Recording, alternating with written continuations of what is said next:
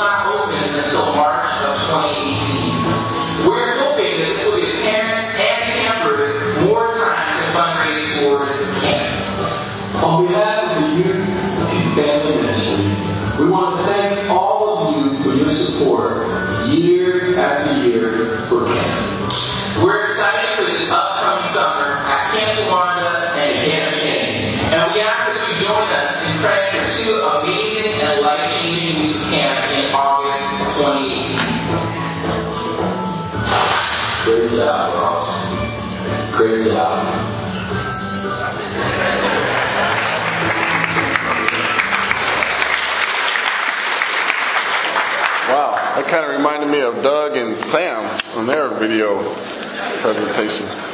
So that was for the summer of 2018. But there's something coming up for the teens in January of 2018, and that's going to be the annual teen lock-in that they have for the all New York City church here. So that's going to be a great time, and the theme for the teen lock-in is, uh, oh, that's your car. Go fix that. But the theme for the teen lock-in is going to be Stranger Teens. Uh, you know, you guys have seen the Stranger Things on Netflix and things, but it's going to be Stranger Teens. So it's going to be a great time. Uh, ooh, a. So that being said, it's going to be a, uh Martin Luther King Jr. weekend. So plan on that. It's on your calendar that we handed out though. But that will be in January for the teens, the teen annual lock-in. Uh, this Wednesday we will have a men's midweek. Just the brothers will get together. Uh, we'll have a lesson, have a great time of fellowship. But the weekend, the Wednesday after that, the 13th, will be our Christmas party that we're going to have. Uh, you've seen flyers being passed around about that. Uh, each of the mission teams will be responsible for bringing certain things, and that will be communicated to you this week, you know, week ahead of time. Everybody can know what's going on. But if you can plan men's midweek this Wednesday, the following Wednesday will be our Bronx Christmas party here at the uh, at the school. So, speaking of partying, let me just say this before I get to my lesson. Uh, we got a chance to be a part of Pam and Antoine's 27th anniversary party that they had. Uh, are they here? Are they like in England or somewhere? I mean, they like travel all the time. They still celebrate now. But one thing that kind of amazed me was, uh, I don't know if she want me to tell you this, but Miss Marie, that woman can dance. I don't know where she's at. Is she in here right now? She's probably out doing security. Oh, there she is. You over there hiding because you probably still tired. She was dancing all the time. I mean, she said, we'll sit there and said, you want something to drink, baby? I said, yeah. She grabbed it and started moonwalking back to the place. This woman don't sit down. She went out on the stage. I, I, was, I was praying for Mr. Ernie. Keep your health, Mr. Ernie. And she had him on the floor, spinning him around. And I'm like, what is going on? But I realized they get some boogie down in the Bronx up in here. It's not just a party. Now, I say that because we moved here from Kansas, and everybody that I share that with, oh, we moved from Kansas City, they're like, oh, you're not in Kansas anymore, are you? I've probably heard that 748 times since I've been here. So I thought it would be only fitting for me to preach on a sermon entitled There's No Place Like Home. Now, one of the things Kansas is known for is the movie The Wizard of Oz. You guys have seen The Wizard of Oz at some point? But I thought, I said to myself, I said, self, I'm no longer in Kansas, so I can't preach on The Wizard of Oz. Let's do something a little different. The Wiz.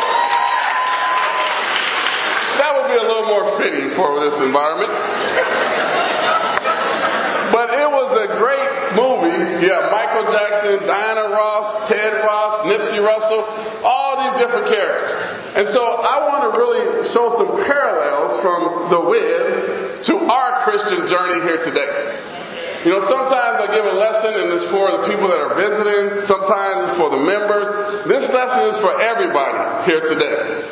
Because this is going to help us learn, number one, how to become a Christian, how to stay a Christian, and how to help other people become Christians. Now, it's important because there's a lot of different characters in The Wiz. The Wiz. Uh, you remember the witch in The Wizard of Oz? That lady, she was, woo, that's her. And then the witch in The Wiz. I really thought she lived next door to me when I grew up for a long time. But there are some characters, good and bad, in The Wiz. But here are some parallels for us to realize. In The Wiz, Dorothy and Toto was on a journey to get home. You and me, we are on a journey to get home to our Father in heaven. In The Wiz, the wicked witch wanted to prevent them from making it home. You know, Satan wants to prevent us from making it home as well. In The Wiz, Dorothy had companions that traveled with her Scarecrow, Lion, Tin Man. We have our brothers and sisters that are companions with us on our journey as well. And even in the Wiz, while on the journey, Dorothy was the one that had to look out for the flying monkeys. And you know, Satan has his demons, his flaming arrows, his challenges, his struggles that he will throw our way on our journey home. So I want us to focus today on, okay, how can I become a Christian? How do I stay a Christian? And how do I help others become a Christian? So no matter where you are spiritually today, this lesson can apply to you in one way or another. Now, many of the, the things we go through, we can be similar to the characters in the Wiz. So, I want to talk about different kind of uh, uh, characteristics we can have, different kind of syndromes we can go through. And the first one is the scarecrow syndrome. We can have the scarecrow syndrome. Because his problem was if he only had a brain, if he only knew more. Many times that's just like us. If I knew more about the Bible, I would be happy to study with people. If I knew more about the Bible, I could handle my situation better. If I knew more, it's always as if we have more knowledge. But was that really the scarecrow's problem? See, when you look at it, the Bible is, is very complex in a way. 66 different books, 1,189 different chapters, written nearly 3,500 years ago, over a dozen authors, thousands of characters. It's inspired by God. It has hundreds of prophecies. But here's the truth. The good news of Jesus is very simple. Salvation is intended for all mankind. No matter who you are, God wants you to come to the knowledge of the truth and to be set free. Look over in Colossians chapter 3, verse 11. Colossians 3, verse 11. Here there is no Jew, there is no Greek or Jew, circumcised or uncircumcised, barbarian, Scythian, slave or free, but Christ is all and is in all. He tells us that He came to set everybody free. Jews, Greeks, barbarians, Gentiles, white, black, Cuban, Asian, Jamaican, Haitian, it doesn't matter what you are, Jesus has come to set you free. But here's the thing, many of us are free, but we still live like we're on parole. And that's the problem, because Jesus died to set you free, but yet we're still so concerned. If I mess up in this one area, I'm going back. Clink, clink, to the clink. I gotta go back. Satan's got me back. You gotta understand, He sets you free. You are free indeed. Not free to indulge in sin, but you need to live free. If you're free, you are excited. You're happy. You're eager. You gotta ask yourself, why? Why am I not happier than what I am? Really, we should all be so happy. You should be so happy you don't even need to talk about church because your life reflects such a joy that people's going to ask you, why are you so joyful? You yourself, am I living a free life? Or am I still living like I'm on parole? I'm on probation. I don't know what can happen. Any day, something can happen and I'll go back. Guys, that is not why Jesus died. So you can live in fear of going back to prison and Satan. You gotta understand, He's here to set you free. 1 John chapter 5 verse 12. Some of y'all couldn't even say amen because you know you're on parole. You wanted to, but you thought if I say it too loud, I'm going back to the clink. 1 John 5 verse 12. He who has the Son has life. He who does not have the Son of God does not have life. That's about as clear as you can get. Do you feel full of life this morning? See, everybody should have said yes. You, you, you would not even be worried about the person sitting next to you if they heard you say yes or not. You wouldn't be worried about your spouse sitting next to you saying, Well, I don't think you got life the way you acted this morning. If you live in life to the full, you wouldn't be worried about anybody around you. It's about you and God. Now, this is what we tell everybody else, but are we living that way? See, many of us are still hung up on that scarecrow pole. And all the little crows are just throwing stuff at us, making fun of us, and we just so insecure, we just stay hung up there. We need to get on down. We need to ease on down. Look in Hebrews chapter 4. Hebrews chapter 4, verse 14. Therefore, since we have a great high priest who has gone through the heavens, Jesus, the Son of God, let us hold firmly to the faith we profess. For we do not have a high priest who is unable to sympathize with our weaknesses, but we have one who has been tempted in every way, just as we are, yet was without sin. Let us then approach the throne of grace with confidence so that we may receive mercy and find grace to help us in our time of need. It says we need to be confident, confident in who we are, confident because of who God is. So the issue isn't, let me have more knowledge. The issue is, you know what, it's all right there for me. What am I doing to obtain the knowledge and confidence that I need? Because every challenge you're going through, the Bible says Jesus went through every temptation you've gone through. Now many of us hear that and we think, yeah, amen, praise God. Put yourself in that situation then. So when you're struggling, you need to think and read and find out how did Jesus struggle the way I'm doing it right now? Because that takes effort. We don't always want to do that. Right. See, the scarecrow, if he little effort, he could have jumped down off of that pole he was on. It's a little bit of effort that we got to put into it. You say, well, Jesus didn't lust like I have to lust. He didn't live in a city like I lived in. But he had a woman naked, caught in adultery, standing right before him. He didn't stand there and look. He started drawing in the dirt.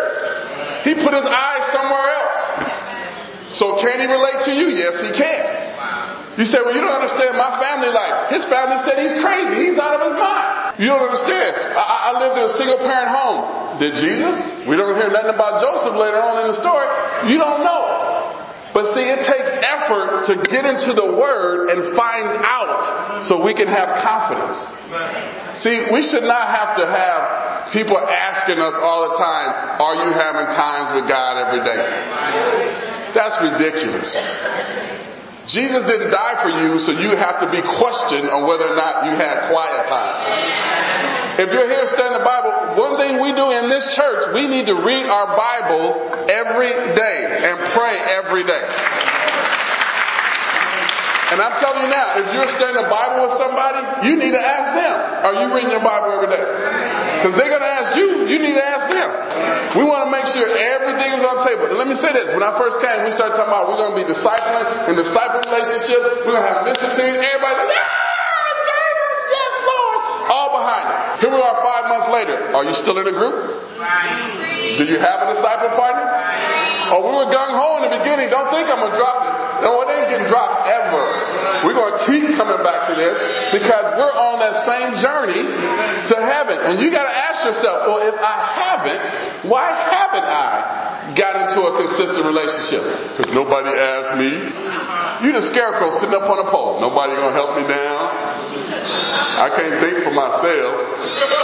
You got to ask yourself, do you live in the scarecrow syndrome? Now, I'm not trying to insult you, but his problem was he didn't think he knew enough. When in fact, all alone, he was the smartest one out of all of them. Guys, you are so scared and fearful of things, but yet you have all the courage and strength you need right before you. We cannot get caught up in the scarecrow syndrome. So what do you need to do? You need to start reading your Bible every single day. Sam gave this challenge 77 days to the end of the year. I've been talking about it 45 days, 35 days. We need to not just take it to the end of the year, but for every day for the rest of our lives. Amen?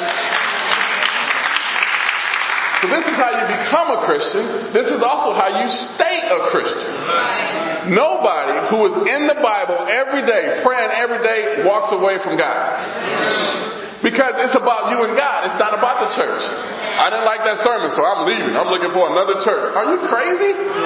This is about God. It's not about church. Not about the preacher, not about the communion. It's about you and God. So if you're not reading your Bible, you're not going to be close to God. I don't understand why all these things are happening to me. Are you reading your Bible? I don't understand why I just can't. Are you reading your Bible? It's going to come back to you putting forth the effort to read your Bible every single day. Amen? So first we have the scarecrow syndrome. And this was just going to be a 15 minute sermon, but if, if this brother is the only one going to be clapping, we're going to be preaching a long time until we get everybody involved in what we're doing. You may be in the tin man syndrome. The tin man syndrome. And he's like, I don't have the desire. You know, one of the reasons uh, uh, uh, the tin man had a problem was because he was in a relationship that didn't go well. And he starts crying about his relationship, and then he gets all rusty. You know what? Many of us can be hurt. And then we sit there and start crying so much, we get rusty. And when I say rusty, that means our lips start rusting and they get closed. So we don't share our faith. We don't talk about what's going on in our personal lives. Are you rusty today, brothers and sisters? Friends, are you rusty? Mm. We say, well, I just don't have the heart, the desire. The tin man said he didn't have the heart. He didn't have a heart. His problem was he was rusty, so he kept crying out, oil can, oil can. And Dorothy's like, what did you say? Oil can. You know, that's how many of us confess. I was in sin. I had some impurity. I was watching TV in a bad time at night. What? I fell into sin. First of all, you don't fall into sin. You choose to go that direction. You know, you look at Jonah. He didn't want to go to Nineveh. Jonah, a prophet, a man of God, he didn't want to go help the people in Nineveh. So he ran the other way. God took care of that. See, the question is, are you rusty? What makes us rusty? What makes us not want to share? Here, let me give you a, a 15 second evaluation here. What stops you from sharing about Jesus Christ to people in the city? I just want you to think about it. You ain't got to raise your hand or say nothing. Just think for a moment. What stops you from sharing the good news about Jesus? You got to ask yourself that question. Sometimes it's procrastination. You know what? I'll see them tomorrow. I'll see them next week on the bus. I catch them. I work with them. I see them all the time. I'll do it later on. That's like people saying, well, I'm going to study the Bible, you know, after Christmas because I got to celebrate Jesus' birthday and I ain't got time right now. Um, so I will do it later on. Well, no, now my kid's about to start school, so I'm gonna wait till they graduate, and, and then I'm, I'm, and then I'm gonna do. Oh, wait, now they're in college, so I'm gonna wait till after they get out of college, because you know, pretty soon the kids are grown up, they in the nursing home, they so old, and you still waiting to study the Bible. We make excuses. We procrastinate why we won't do what God wants us to do. Sometimes we say we're just too busy. That's one thing I realized living here. People in New York, they aren't rude. They just busy. They got places to go, things to do, and they shoot, shoot, shoot, shoot, shoot, shoot everywhere. And if you're getting away, ah, but honestly, are you so busy that you're not taking care of your eternal salvation? What stops us? What makes us rusty? Again, our feelings can make us rusty. I'm just not feeling it. I don't think that's what Jesus said on the cross. I'm just not feeling it today. I'm just not feeling this way. That's not what he said. Turn me to Psalms 81. Psalm 81, verse 10. I am the Lord your God who brought you up out of Egypt. Open wide your mouth and I will fill it. But my people would not listen to me.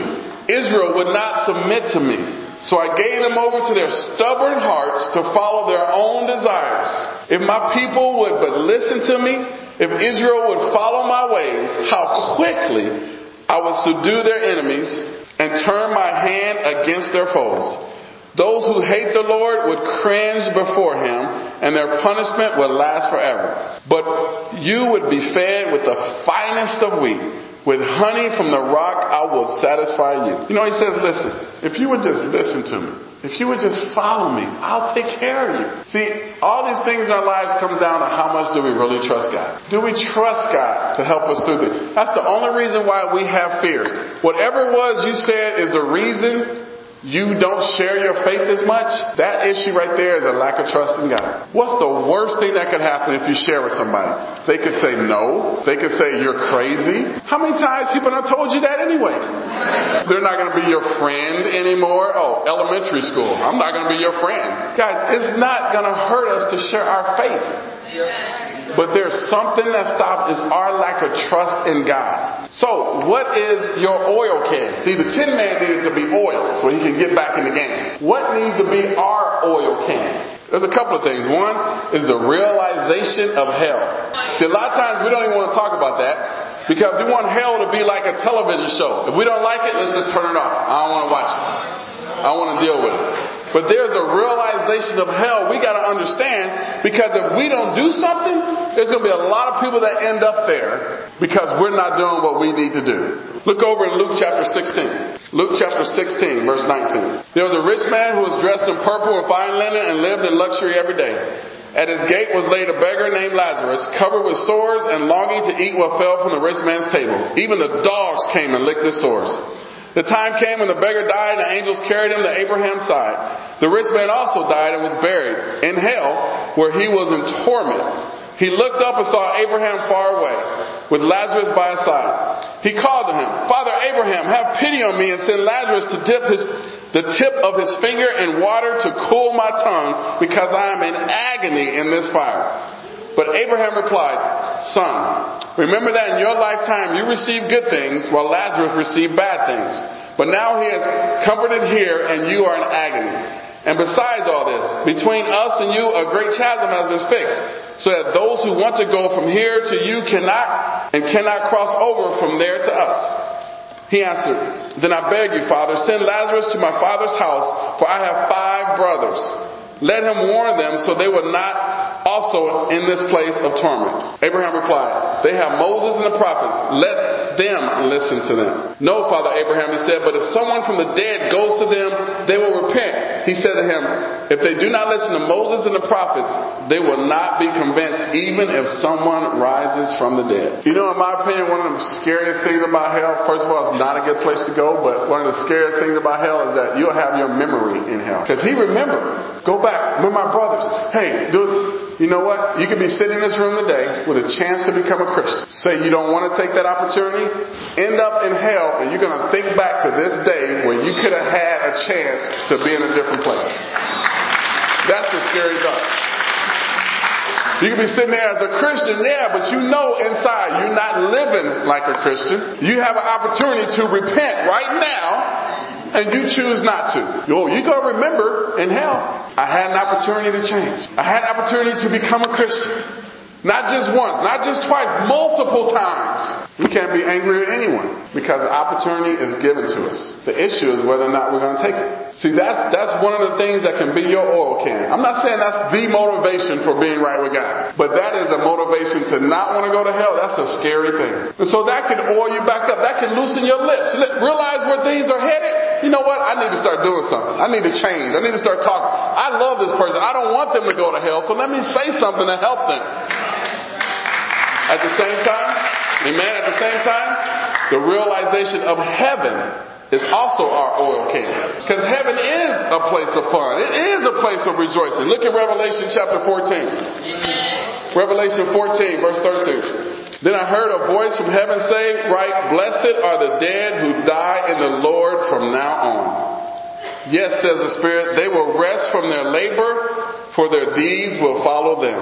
You know, it says, Blessed are those that are in Christ, living that way, who die. In chapter 21, verse 5. Revelation 21, verse 5. He who was seated on the throne said, I am making everything new. Then he said, Write this down, for these words are trustworthy and true. He said to me, It is done. I am the Alpha and the Omega, the beginning and the end. To him who is thirsty, I will give to drink without cost from the spring of water of life. He who overcomes will inherit all this and will be, I will be his God and he will be my son. You know, this is an amazing thing. God says, I want you to be my child. I want you with me in heaven. Can you imagine being in heaven and God walks over to you and starts a conversation? Just think about that. And then when he's done, here comes old Abraham. Think about that. Here comes old Peter. He can just ask all kind of questions. What was it like walking on water for a little bit? You know, heaven is a place of joy. That can be your oil can. But it comes down to this. You have to ask for the oil. The tin man, he, he said it. He asked for it. Guys, we have to go after that oil can. We can no longer stay rusty. We have to make a decision to loosen our lips and to share the gospel. And then the third syndrome is the lion syndrome. Lion was scared. And that, that, that's so amazing because he's the king of the jungle. Nothing should be fearful to him. Brave, courageous. But he was the most scared one of all. But in the end, he had the most courage. See, all this being said, guys, a lot of things we fear with God is the total opposite. You think you're scared, but God said, I'm giving you a spirit of courage, not timidity. A lot of times, it, it, I heard about a rocket chair. A rocket chair is useful for giving you something to do, but gets you nowhere. Just goes back and forth. You can be in that rocket chair for years, but you ain't going nowhere. And that's what some of us can be trapped into fear and worry and so caught up in that worry but that we never go anywhere. But we feel busy, but we're not getting anywhere. In 1 Timothy chapter 1 verse 6. I'm sorry, 2 Timothy 1 verse 6. 2 Timothy chapter 1 verse 6. It's right after 1 Timothy. Just trying to help. For this reason, I remind you to fan into flame the gift of God, which is in you through the laying on of my hands. For God did not give us a spirit of timidity, but of power, of love, and of self-discipline. You know what? When we're afraid of something, we need to first of all address that fear. We need to address it. Why am I fearful of this? Is this bigger than God? We need to do what God calls for us to do. And then fourth and finally, this is a character that we all need to be like. Dorothy. Because Dorothy's talking to us about there's no place like home. There's no place like home. And there are some specific things about Dorothy that I really want us to focus on as we close out our lesson here. Dorothy made a decision she was going to go home and take as many of her friends with her as she could. Guys, we got to make a decision. it's not just about me going to heaven, but I want to take as many people as I can to heaven with me. We've got to not give up on our family. Don't ever give up on your family. Even if they don't seem like they're interested at all, you just need to pray and just keep praying. And don't stop praying. You need to fast. You need to do whatever. You don't, have to tell them you're praying for them and fasting for them. It's between you and God. You just do it. But don't ever give up on your family. Here's another thing about Dorothy. She loved her friends in spite of their differences. You gotta hear me on this. She could easily say, oh, you're a wimp. Oh, you're an emotional basket case. Oh, you were just a little sissy. She could have went off on all of them. If she had focused on their issues, she would never have made the journey with them. Guys, we say we're Christians and disciples, but we can nitpick our brothers and sisters to death. Oh, if they say I'm in sin, we can be on them like a fat rat on cheese. We can be all over them. Are we willing to accept people that are different? Work with them, give them grace, help them through whatever they're going through? See, we're quicker to whoo, pull out the sword and start slashing. I'm not saying be easy and wimpy and let it go. No, we got to deal with it, but we got to deal with it lovingly and gracefully. We have so many different kind of people, just even in this congregation right here, that we got to say, you know what? I don't care if you're different, your shade, your weight, your size, your age. I still want you on this journey with me.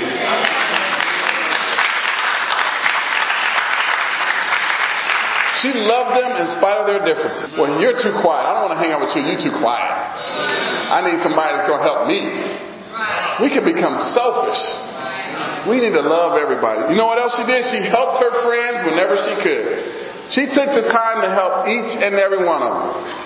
Now she was busy trying to get home, but on that journey home, she stopped and helped the scarecrow, the tin man, the lion. Sometimes we say, well, I, I just don't have time. I got to get home. And there's people on the side just waiting and begging for us to help. You know what? She helped every one of her friends, especially if they're already your brother or sister in Christ. We need to stop and take the time to help them. And then she took her friends with us, with her. That is our mission, to take the friends with us. Why was she able to do this? Because she became all things to all men. 1 Corinthians chapter 9. 1 Corinthians chapter 9 as we close out. Verse 20. To the Jews I became like a Jew to win the Jews. To those under the law I became like one under the law. Though I myself am not under the law. As to win those under the law.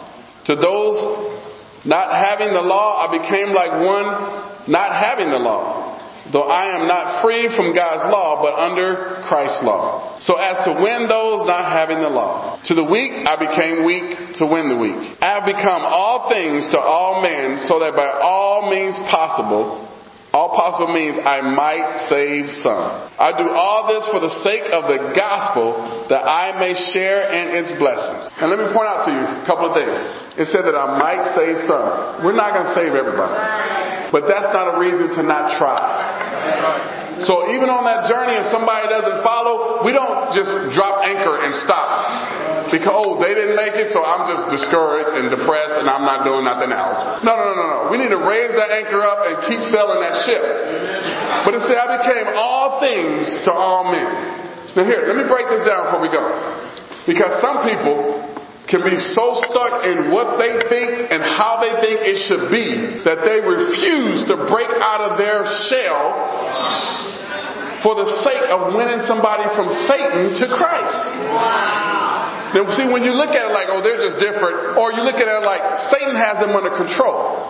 So I need to change whatever to help them become a son or daughter of Christ. That's what he's talking about. I change. It doesn't mean, oh, my friends go out and drink and party, so I'm gonna go drink and party and show them how a Christian drinks and party. What? That's not what he's saying. Be all things all men. He's saying you need to help them to see where they're at. In other words, first of all, you accept people wherever they're at. That's the starting point. Wherever they are. Now, there's things about you individually that needs to change. You say, well, I'm just, I'm just, at my age, I'm just not changing that. Are you serious? I don't even know how old Miss Marie is, but she was out there doing the Dougie. She was out there doing all kind of stuff. I mean, she was getting it down. She didn't care what nobody said. She has freedom in Christ. You know what, guys? This is where we got to get over ourselves because many of us refuse to change. You know what? Did I ever want to live in Kansas? Oh, Lord, no. But I went. I even listened to country music a little bit. In my truck, on my radio station, depends on who get in the car, that's the number I push, because that's the kind of music I know they like.